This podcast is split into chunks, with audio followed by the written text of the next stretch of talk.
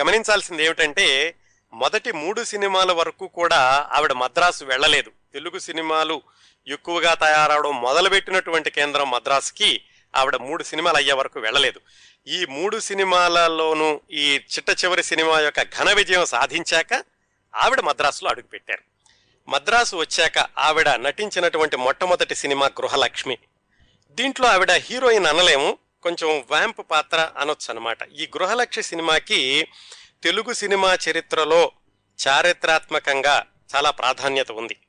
ఎలాగంటే మొట్టమొదటి talkie cinema తీసినటువంటి హెచ్ఎం రెడ్డి గారు రోహిణి పిక్చర్స్ అనే ఒక చిత్ర నిర్మాణ సంస్థను మొదలుపెట్టి దాంట్లో కన్నాంబ గారు కూడా భాగస్వామి అలాగే బిఎన్ రెడ్డి గారు తర్వాత రోజుల్లో మల్లీశ్వర్ లాంటి సినిమాలు తీసిన బిఎన్ రెడ్డి గారు ఒక భాగస్వామి అలాగే మూలా నారాయణ స్వామి గారని ఆయన ఒక భాగస్వామి. ఈయన గురించి మనం రెండు మూడు సార్లు మాట్లాడుకున్నాం. ఆయన ఎవరంటే కేవి రెడ్డి గారి క్లాస్మేట్. కేవి రెడ్డి గారంటే మనం మాయాబజార్ లాంటి సినిమాలు తీసిన దర్శకుడు. అట్లాగా ఈ సినిమాలో వాళ్ళందరూ భాగస్వాములుగా ఉండి ఈ గృహలక్ష్య సినిమా దర్శకుడు హెచ్ఎం రెడ్డి గారు. అయితే ఈ సినిమా తీసేటప్పుడే మూలా నారాయణ స్వామి గారు కేవి రెడ్డి గారిని ఆయన ఏదో బిఎస్సి చదివి ఉద్యోగం కోసం వెతుకుతుంటే ఆయన తీసుకొచ్చి ఈ సినిమాకి క్యాషియర్గా పెట్టారు. అలాగే ఈ సినిమాలో నాగయ్య గారు మొట్టమొదటిసారిగా ఒక చిన్న వేషం వేశారు చిత్తూరు నాగయ్య గారు. ఇన్ని రకాలుగా ఈ సినిమాకి గృహలక్ష్మి సినిమాకి ఒక ప్రత్యేకత ఉంది. ఇన్ని ప్రత్యేకతలు ఉన్నటువంటి గృహలక్ష్మి సినిమాలో వ్యాంప్ పాత్రతోటి మొట్టమొదటిసారిగా మద్రాసులో తయారైన సినిమాలో నటించారు మన కాంచనమాల గారు. అలాగే ఈ సినిమాతోటే కమలాకర కామేశ్వరరావు అని మచిలీపట్నం ఆయన ఆయన దీంతో అసిస్టెంట్ డైరెక్టర్గా మొదలుపెట్టారు. తర్వాత రోజుల్లో పెద్ద పెద్ద సినిమాలు తీశారు. పౌరాణిక సినిమాలు తీశారు ఆయన కమలాకర కామేశ్వరరావు గారు. ఈ సినిమాలో వ్యాంప్ పాత్ర వచ్చింది కాంచనమాల గారికి. వ్యాంప్ పాత్ర అంటే అసలు కథ ఏమిటంటే చాలా చాలా మామూలుగా ఉంటుంది ఆ రోజుల్లో ఆ రోజుల్లోనే కాదు ఇప్పటికి కూడా అక్కడక్కడ ప్రదర్శిస్తూ ఉంటారు. చింతామణి అనే నాటకం. అంటే ఆ రోజుల్లో ఎక్కువగా ఉన్నటువంటి వేశ్యావృత్తిని నిరసిస్తూ దానివల్ల వచ్చినటువంటి నష్టాలని అందరికీ చూపిస్తూ రాసినటువంటి సినిమా చింతామణి సారీ నాటకం చింతామణి. ఆ చింతామణి నాటకాన్నే కొంచెం అటు ఇటు చేసి గృహలక్ష్మి కథ రాశారు అని ఆ రోజుల్లో పత్రికల్లో రాశారు. అంటే అతనికి పెళ్ళవుతుంది భార్య అందరూ చక్కగా ఉండగా అతను వెళ్ళి ఒక వేశ్య వలలో చిక్కుకుంటాడు. చిట్ట చివరికి ఆ వేశ్యతోటి ఉండి అతని కాపురాన్ని కూలగొట్టుకుంటున్న రోజుల్లో అతని మీద ఒక హత్యానేరం మోపబడుతుంది. హత్యానేరం నుంచి తప్పించుకుని అతనికి జీవితంలో బాధలన్నీ చూసి వేశ్యను వదిలేసేసి మళ్ళా భార్యతోటి మామూలుగా ఉంటాడు. ఇది కథ. చాలా ఇప్పట్లో అయితే చాలా ఫార్ములా కథ స్టీరియో టైప్డ్ కథ అనిపిస్తుంది.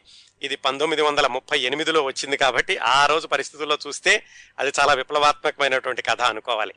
ఆ సినిమాలో వేశ్య పాత్ర ధరించింది కాంచనమాల గారు. ఈ సినిమాలో ఏమైందంటే హెచ్ఎం రెడ్డి గారు కళాత్మక విలువలు సమాజము లేకపోతే సమాజాన్ని బాగు చేయడం ఉద్ధరించడం ఇలాంటి వాటికి అన్నిటి అవి ఇలాంటి వాటికంటే కూడా ఆయన వ్యాపారాత్మక విలువల గురించి ఎక్కువగా ఆలోచించేవాడు. అందుకని ఈ గృహలక్ష్మి సినిమాలో కాంచనమాల గారికి పెట్టినటువంటి సంభాషణలు కానీ ఆవిడని చూపించినటువంటి విధానం కానీ అప్పట్లో చాలామందికి నచ్చలేదు. అంటే విమర్శకులందరూ ఏమన్నారంటే ఇంత మంచి సినిమాలో అంత అశ్లీలంగా అసభ్యంగా చూపించడం అవసరమా అని హెచ్ఎం రెడ్డి గారిని చాలా మందిని విమర్శించారు.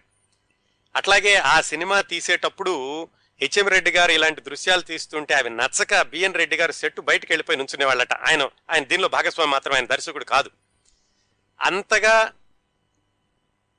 సాంప్రదాయవాదులు కానీ విలువల గురించి ఆలోచించు ఆలోచించే వాళ్ళు కానీ మెచ్చుకోనటువంటి కథ మెచ్చుకోనటువంటి చిత్రీకరణ అయినప్పటికీ చాలా విజయవంతమైన సినిమా గృహలక్ష్మి. ముఖ్యంగా కాంచనమాల గారికి. విపరీతమైనటువంటి పేరు తీసుకొచ్చింది. ప్రేక్షకులందరూ ఆవిడ అందానికి దాసోహం అన్నారు ఈ గృహలక్ష్మి సినిమాతోటి ఆ గృహలక్ష్మి సినిమా అంతగా విజయవంతం అవడంతో ఒక్కసారిగా తారాపథంలోకి వెళ్ళారు కాంచనమాల గారు. దాని తర్వాత వచ్చిందండి కాంచనమాల గారి జీవితం మొత్తంలో పరాకాష్ట ఉత్కృష్ట ఎవరెస్ట్ శిఖరం అని చెప్పుకోదగిన సినిమా మాలపిల్ల. ఆ సినిమా ఏమైందంటే ఆ సినిమాని తీసిన ఆయన దర్శకత్వం వహించిన ఆయన గూడవల్లి రామబ్రహ్మం గారని ఆయన కూడా విజయవాడ దగ్గర నుంచే వెళ్ళారు. ఆయన తీసిన సినిమా ఈ మాలపిల్ల. తెలుగులో మొట్టమొదటి అభ్యుదయవాద చిత్రం అంటారు. అంటే అప్పటి వరకు ఈ సాంఘిక సినిమాలు చాలా తక్కువ వచ్చినాయి. నాలుగైదు వచ్చినాయేమో మాలపిల్ల ముందు వరకును. వాటిల్లో కూడా ఏంటంటే మామూలు కుటుంబ కథలు కుటుంబ గాథా చిత్రాలే కానీ సమాజంలో ఉన్నటువంటి దురాచారాలను ఎండగట్టడం కానీ వాటిని ఎదిరించడం కానీ అలా చేయలేదు ఏ సినిమాలో కూడా. అలాగా మొట్టమొదటిసారిగా చేసినటువంటి సినిమా ఈ మాలపిల్ల. మాలపిల్ల సినిమాలో నిజమైన హీరోయిన్ కాంచనమాల గారు. అంటే ఎందుకు నిజమైన హీరోయిన్ ఎందుకన్నానంటే ఇంతకుముందు సినిమాలో వ్యాంప్ కాబట్టి. మాలపిల్ల సినిమాలో గూడవల్లి రామబ్రహ్మం గారు కాంచనమాలని కథానాయికగా ఎన్నుకున్నప్పుడు ఒక చిన్న తమాషా జరిగింది. ఏమిటంటే అంతకు ముందే గూడవల్లి రామబ్రహ్మం గారు సొంతంగా సినిమాలు తీయడానికి ముందు ఆయన కొన్ని స్టూడియోస్లో ఆయన ప్రొడక్షన్ ఎగ్జిక్యూటివ్గా ఉండేవాళ్ళు. ఆయన దగ్గరికి కాంచనమాలను తీసుకెళ్ళారు. ఇంకా ఆవిడ సినిమా గృహలక్ష్మి సినిమాలో పేరు తీసుకురాక ముందు. అప్పుడు ఆయన చెప్పారట ఈ అమ్మాయి సినిమాలకు పనికిరాదు అని. మళ్ళా మాలపిల్ల సినిమాకి కావాలని ఆవిడ ఎన్నుకున్నప్పుడు ఆవిడ చెప్పారట మీరేనండి నేను పనికిరాదన్నారంటే పర్వాలేదు అప్పుడు ఏదో అన్నాను కానీ ఇప్పుడు నీకు పేరు వచ్చింది కదా అని. తర్వాత ఆయన రెండు సినిమాల్లో నటింపజేసినట్టున్నారు కాంచనమాల గారితోటి. కాంచనమాల గారిది తెనాలి ఆయనది కూడా విజయవాడ. మొత్తానికి ఇలాగైతే కాంచనమాల గారు ఈ మాలపిల్ల సినిమాలో హీరోయిన్గా వేశారు. అదండి ఆవిడ నటనా జీవితంలో ఉత్కృష్టమైనటువంటి చిత్రం అని చెప్పుకోదగింది మాలపిల్ల సినిమా. మాలపిల్ల సినిమాలో అభ్యుదయవాద చిత్రం అనుకున్నాం కదా ఒక అగ్ర కులానికి చెందినటువంటి యువకుడు చాలా తక్కువ కులానికి చెందిన యువతిని పెళ్ళి చేసుకోవడం.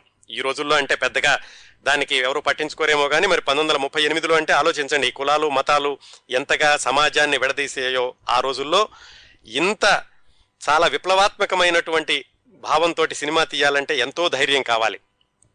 పైగా అప్పట్లో అగ్ర కులాల వాళ్ళు నిమ్న కులాల వాళ్ళు ఎంతో దూరంగా ఉండి నిమ్న కులాల వాళ్ళని కనీసం ఊర్లో కూడా రానివ్వకుండా వాళ్ళు వస్తుంటే వీళ్ళు పక్కకి పక్కకి వెళ్ళాలని వాళ్ళు ఊరు బయట టీ కొట్లో టీ తాగుతున్న వాళ్ళకి విరిగా గ్లాసులు ఉండాలని ఇంత ఛాందసవాదం పెరిగిపోతున్న రోజుల్లో వాళ్ళిద్దరూ పెళ్ళి చేసినట్టుగా చూపించడం అనేది రామబ్రహ్మం గారు చేసిన ఒక విప్లవాత్మకమైనటువంటి ప్రయోగం. దాంట్లో మాలపిల్లగా కాంచనమాల గారు వేశారు.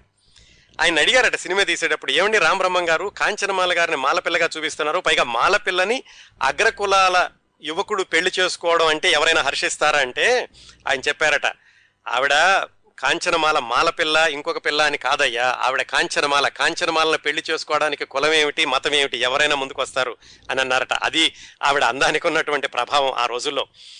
ఇంకా ఈ సినిమా ఎంత వివాదాస్పదమైందంటే అగ్రకులాల వాళ్ళందరూ కూడా విజయవాడలో ఒక సమావేశం పెట్టుకుని ఈ సినిమాని మనం బహిష్కరించాలి ఈ సినిమాని మనం తీయ చూడకూడదు అని ఒక తీర్మానం కూడా చేశారు. దానికి ప్రతిగా రామబ్రహ్మం గారు ఏం చేశారంటే అగ్రకులాల వాళ్ళు వచ్చి వాళ్ళ కులానికి సంబంధించినటువంటి ఒక గుర్తు చూపిస్తే కనుక ఈ సినిమాకి ఉచితంగా పంపిస్తాం ఫ్రీ పాసులు ఇస్తామని ఆయన ఎదురు ప్రకటనలు ఇచ్చారు. ఇంకా కొంతమంది అగ్రకులాల వాళ్ళు ఈ సినిమా చూసి ఇంటికెళ్ళి స్నానం చేసేవాళ్ళట. చాలా పాపం చూసాం మనం. అగ్రకులాల కుర్రాడు ఇలా తక్కువ కులం అమ్మాయిని పెళ్ళి చేసుకున్నాడు ఇది చాలా పాపం అపచారం అని ఇంటికెళ్ళి స్నానం కూడా చేసేవాళ్ళట. ఇంతగా వివాదాస్పదమైనటువంటి మాలపిల్ల సినిమాలో టైటిల్ రోల్ పోషించింది కాంచనమాల. దీంతో ఆవిడకి చాలా పెద్ద పేరు వచ్చింది. ఇందులో మళ్ళా గృహలక్ష్మిలో లాగా అసభ్యత ఆశలీలత ఇలాంటివి ఏమీ లేవు. ఆవిడేమిటంటే పల్లెటూరు అమ్మాయిగా ఉంటుంది తర్వాత కలకత్తా వెళ్ళి మోడర్న్ అమ్మాయి అవుతుంది ఆ అమ్మాయిని అగ్రకులాల యువకుడు పెళ్ళి చేసుకుంటాడు అలాంటి కథ అనమాట ఆరు మొట్టమొదటిసారిగా తెలుగు సినిమా ఓ తెలుగు సినిమా పన్నెండు కేంద్రాల్లో విడుదలవ్వడం చాలా రికార్డ్ ఆ రోజుల్లో. అలా పన్నెండు కేంద్రాల్లో విడుదలైనటువంటి మొట్టమొదటి తెలుగు సినిమా మాలపిల్ల. ఇప్పుడంటే మనం వేలల్లో లెక్కేస్తున్నాం థియేటర్లు అని చెప్పేసి ఆ రోజుల్లో మనకున్నటువంటి జనాభా ఆ రోజుల్లో అందుబాటులో ఉన్నటువంటి థియేటర్ల సంఖ్య చూసుకుంటే పన్నెండు కేంద్రాల్లో ఒక్కసారి విడుదలవ్వడం అనేది చాలా పెద్ద రికార్డు. సెప్టెంబర్ ఇరవై ఐదు పంతొమ్మిది వందల ముప్పై ఎనిమిదిన విడుదలైందండి ఈ మాలపిల్ల సినిమా. ఈ మాలపిల్ల సినిమాలో అంతకుముందు సినిమాల్లో కూడా కాంచనమాల గారు తన పాటలు తనే పాడుకున్నారు. ఆ సినిమా అంత వివాదాస్పదం అయ్యి ఒక వర్గం యొక్క ఆగ్రహానికి గురైనప్పటికీ మంచి పేరు తెచ్చుకుంది. ఇప్పటికి కూడా గూడవల్లి రామబ్రహ్మం గారిని మొట్టమొదటి అభ్యుదయవాద చిత్ర దర్శకుడిగా గుర్తుపెట్టుకుంటారు.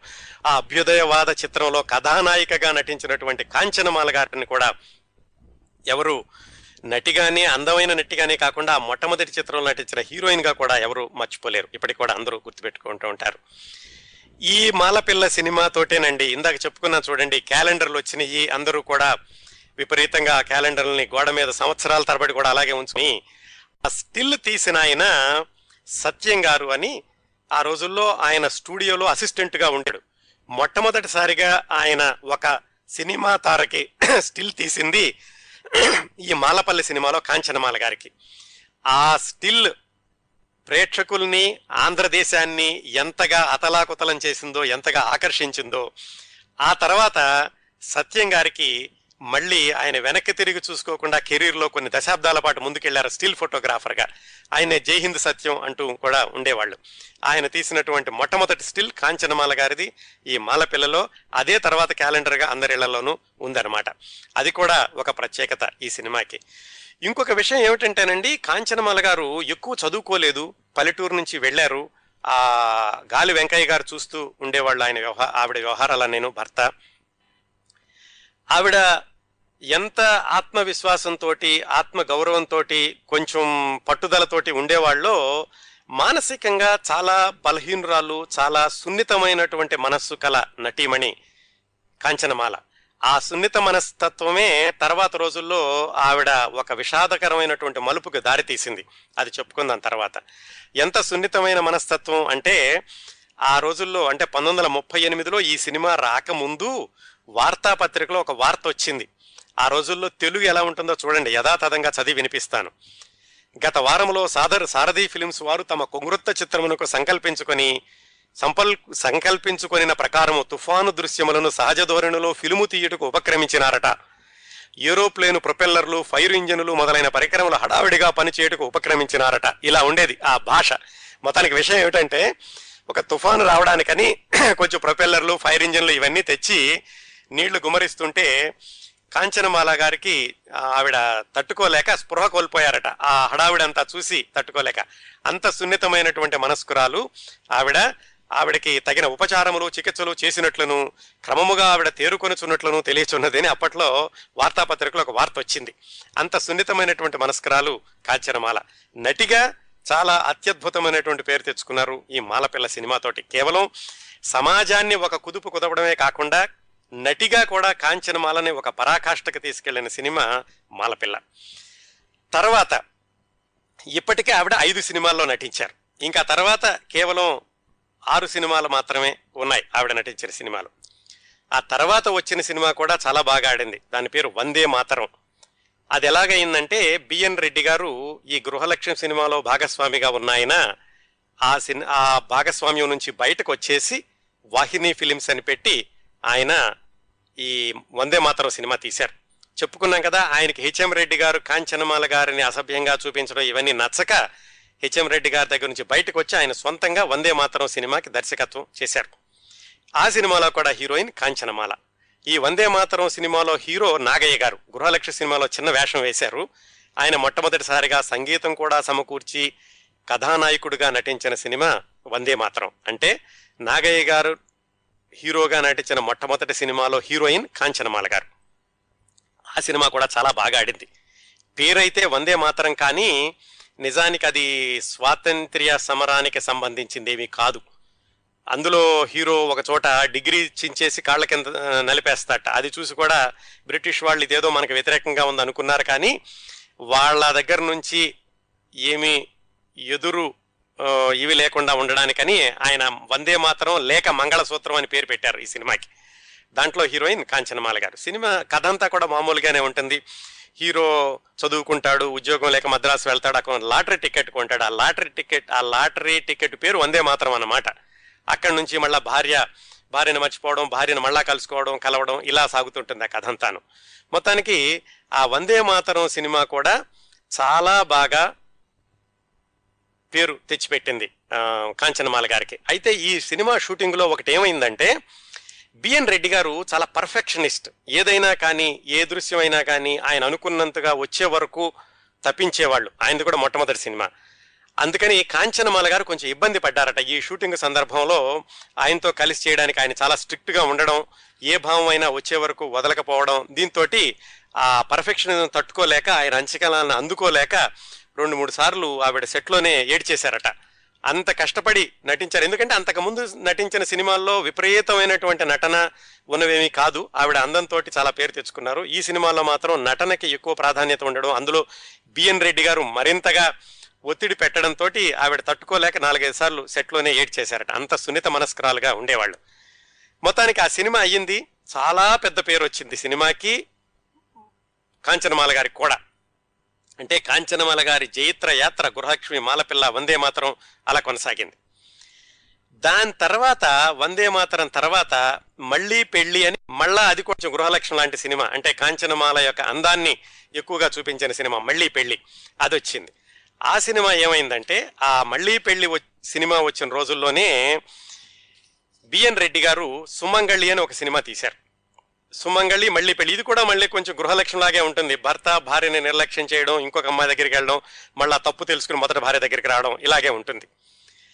అయితే ఈ మళ్ళీ పెళ్ళి సినిమాలో కాంచనమాలని హీరోయిన్గా తీసుకుని వైవీరావు అన్న ఆయన. వైవీరావు అంటే మన హీరోయిన్ రుక్మిణ్ హీరోయిన్ లక్ష్మి అని ఉండేవాళ్ళు చూడండి. ఆవిడ నాన్నగారు అన్నమాట ఆయన ఈ మళ్ళీ పెళ్ళి సినిమాలో కాంచనమాలను హీరోయిన్గా తీసుకున్నారు బిఎన్ రెడ్డి గారు తీసినటువంటి సుమంగళి సినిమాలో మాలతి అని మన పాతాళ భైరవ సినిమాలో వేశారు చూడండి తోటరాముడి తల్లిగా. ఆ తోటరాముడు సారీ తోటరాముడి యొక్క పక్కన హీరోయిన్గా వేశారు. ఆవిడ్ని హీరోయిన్గా తీసుకున్నారు సుమంగళి సినిమాలో. ఏమైందంటే బిఎన్ రెడ్డి గారు ఈ వందే మాతరం సినిమాలో ఆశించినటువంటి పర్ఫెక్షనిజాన్ని చూపించలేకపోవడం వల్ల కానీ ఎందువల్ల కానీ కాంచనమాల గారు ఆయన సినిమాలో కొనసాగకుండా ఈ మళ్ళీ పెళ్ళి సినిమాలో హీరోయిన్గా వచ్చారు. ఈ మళ్ళీ పెళ్ళి సినిమా కొంచెం మామూలు ప్రేక్షకులకి దగ్గరగా ఉండడం అది కొంత క్లాసికల్గా ఉండకపోవడం దాంట్లో అది జనాల్ని బాగా ఆకర్షించింది సుమంగళి సినిమా కంటే. సుమంగళి సినిమా కంటే మళ్ళీ పెళ్ళి సినిమా చాలా బాగా ఆడింది. అంటే విలువలు కళాత్మక విలువలు సభ్యత సంస్కారం వీటన్నిటికీ కూడా ప్రజాదరణ ఎక్కువ దృష్టిలో పెట్టుకుని తీసిన సినిమా మళ్ళీ పెళ్ళిలో. బాగా ఆడింది. కాంచనమాల గారికి కూడా చాలా పెద్ద పేరు వచ్చింది. ఆ రోజుల్లోనే భానుమతి గారు సినిమాలో నటిద్దామని మద్రాసుకు వెళ్ళారు. భానుమతి గారి గురించి మాట్లాడుకున్నప్పుడు కూడా ఒకసారి చెప్పుకున్నాం ఈ విషయం. ఆవిడ అక్కడికి వెళ్ళి మద్రాసులో ఒక ఇంట్లో అద్దెకున్నారు వాళ్ళ నాన్నగారితో కలిసి. అదే వీధిలో కాంచనమాల గారు కూడా అద్దెకుండేవాళ్ళట. ఆ రోజుల్లో కాంచనమాల అంటే చెప్పుకున్నాం కదా ఈ సినిమాలన్నిటితోటి భానుమతి గారు కూడా అప్పుడే మద్రాసులో అడుగు పెట్టారేమో ఎట్లా ఇప్పుడు ఎట్లాగైనా సరే ఒక్కసారైనా కాంచనమాలను చూద్దాము అని ఆవిడ తహతహలాడేవాళ్ళట. ఆ మద్రాసులో ఈవిడ అద్దెంట్లో ఉన్న రెండో రోజునే బయటకు వచ్చి గుమ్మం దగ్గర నుంచున్నారట భానుమతి గారు.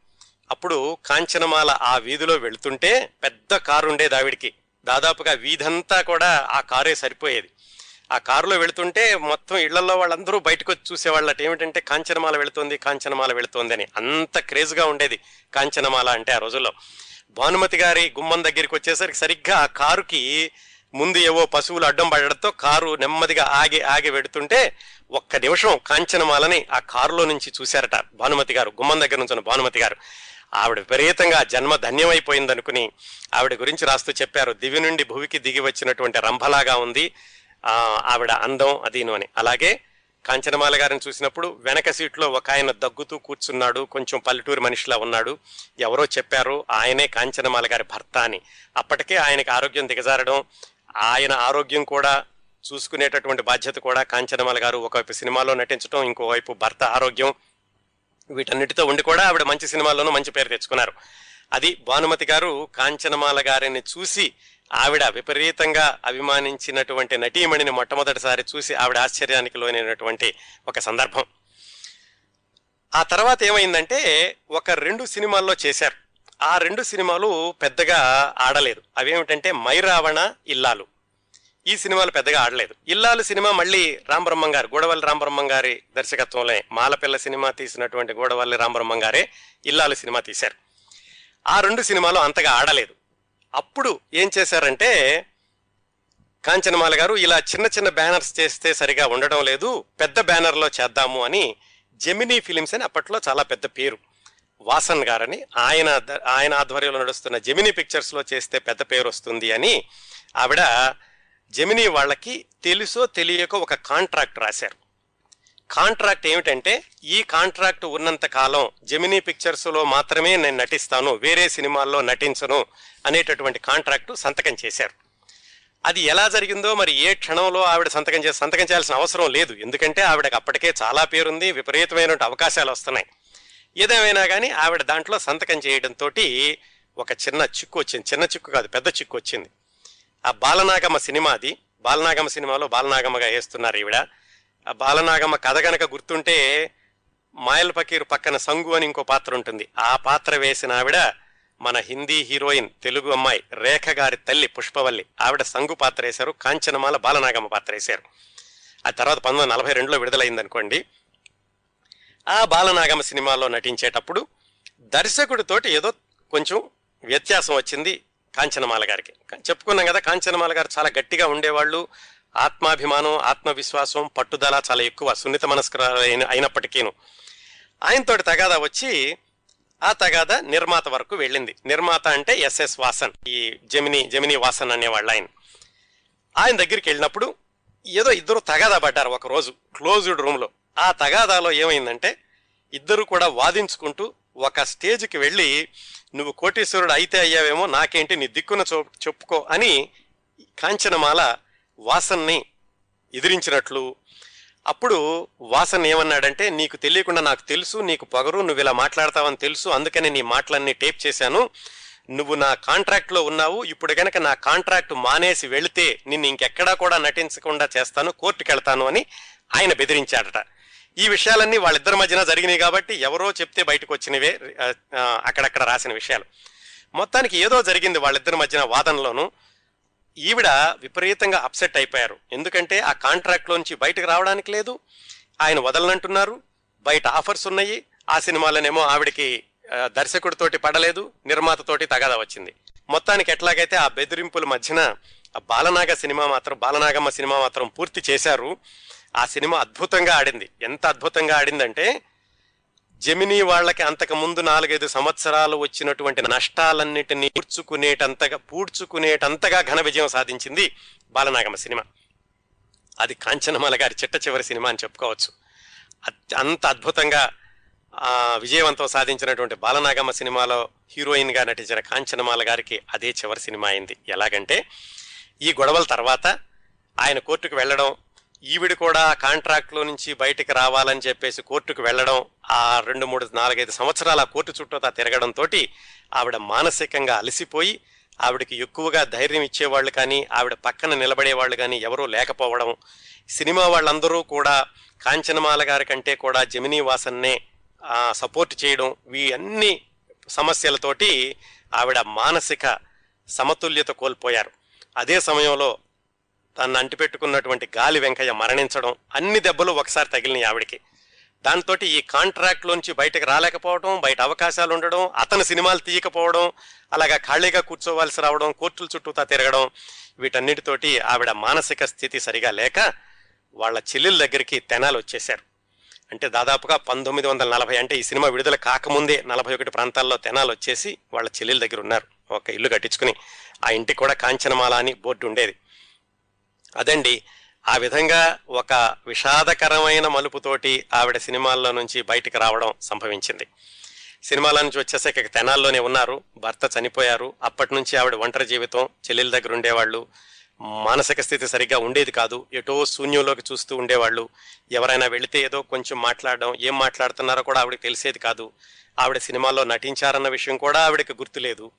అయితే ఏమైందంటే ముందు నాలుగైదు సంవత్సరాలు ఈ కోర్టు గొడవలు అయిపోయాక జమినీ వాసన్ సర్లే ఇంకా నేను కాంట్రాక్ట్ చించేస్తున్నాను ఆవిడ ఏ పైన చేసుకోవచ్చు అని చెప్పారట. అప్పటికే ఈవిడికి మెంటల్లీ ఇంబ్యాలెన్స్ అయిపోయారు.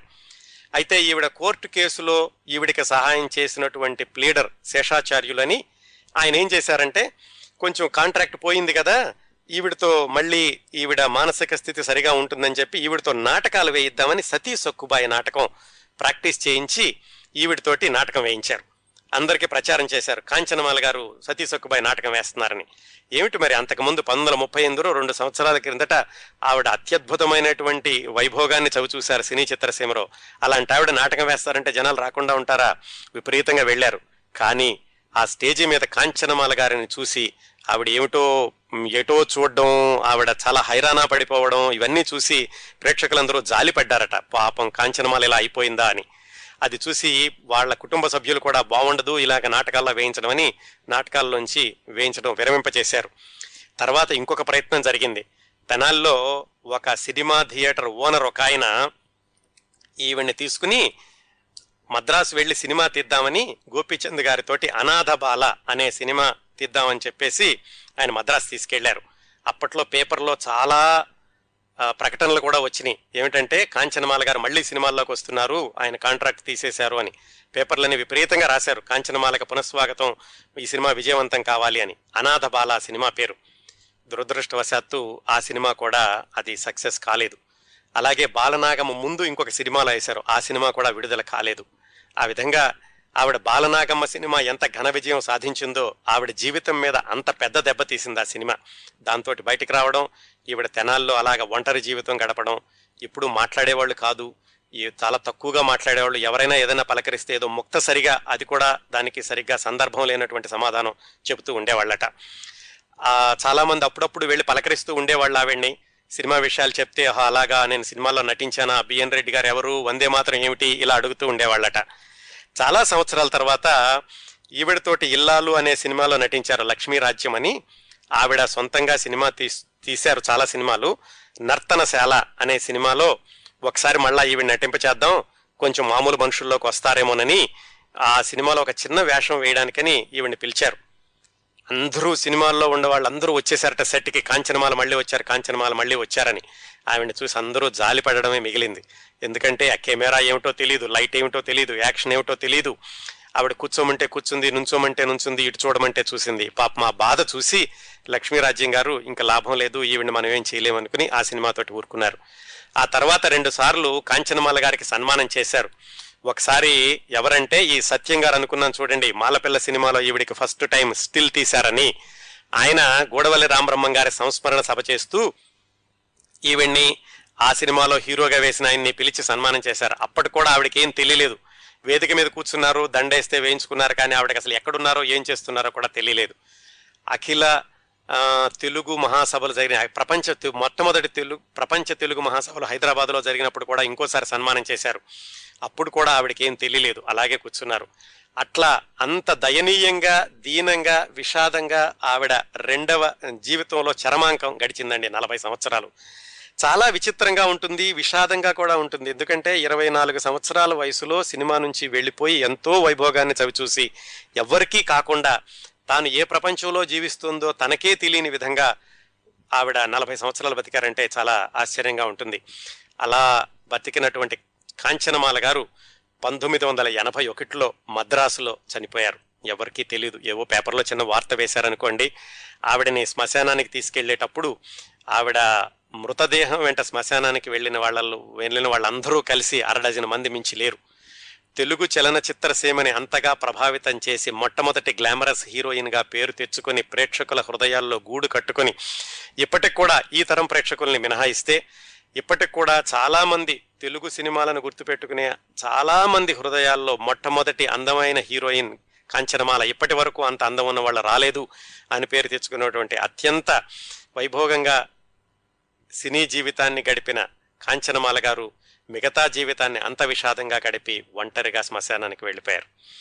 అవండి కొన్ని జీవితాలు అలా ఉంటాయి. అవి అందుకే చిత్రసీమ అంటారు విచిత్రసీమ అంటారు. కాంచనమాల గారి విషయంలో ఏంటంటే ఇప్పటికి కూడా తెలుగు సినిమా చరిత్రలో ఆవిడకు ఒక స్థానం మిగిలిపోయింది మొట్టమొదటి గ్లామరస్ హీరోయిన్గా. అవండి కాంచనమాల గారి గురించినటువంటి విశేషాలు.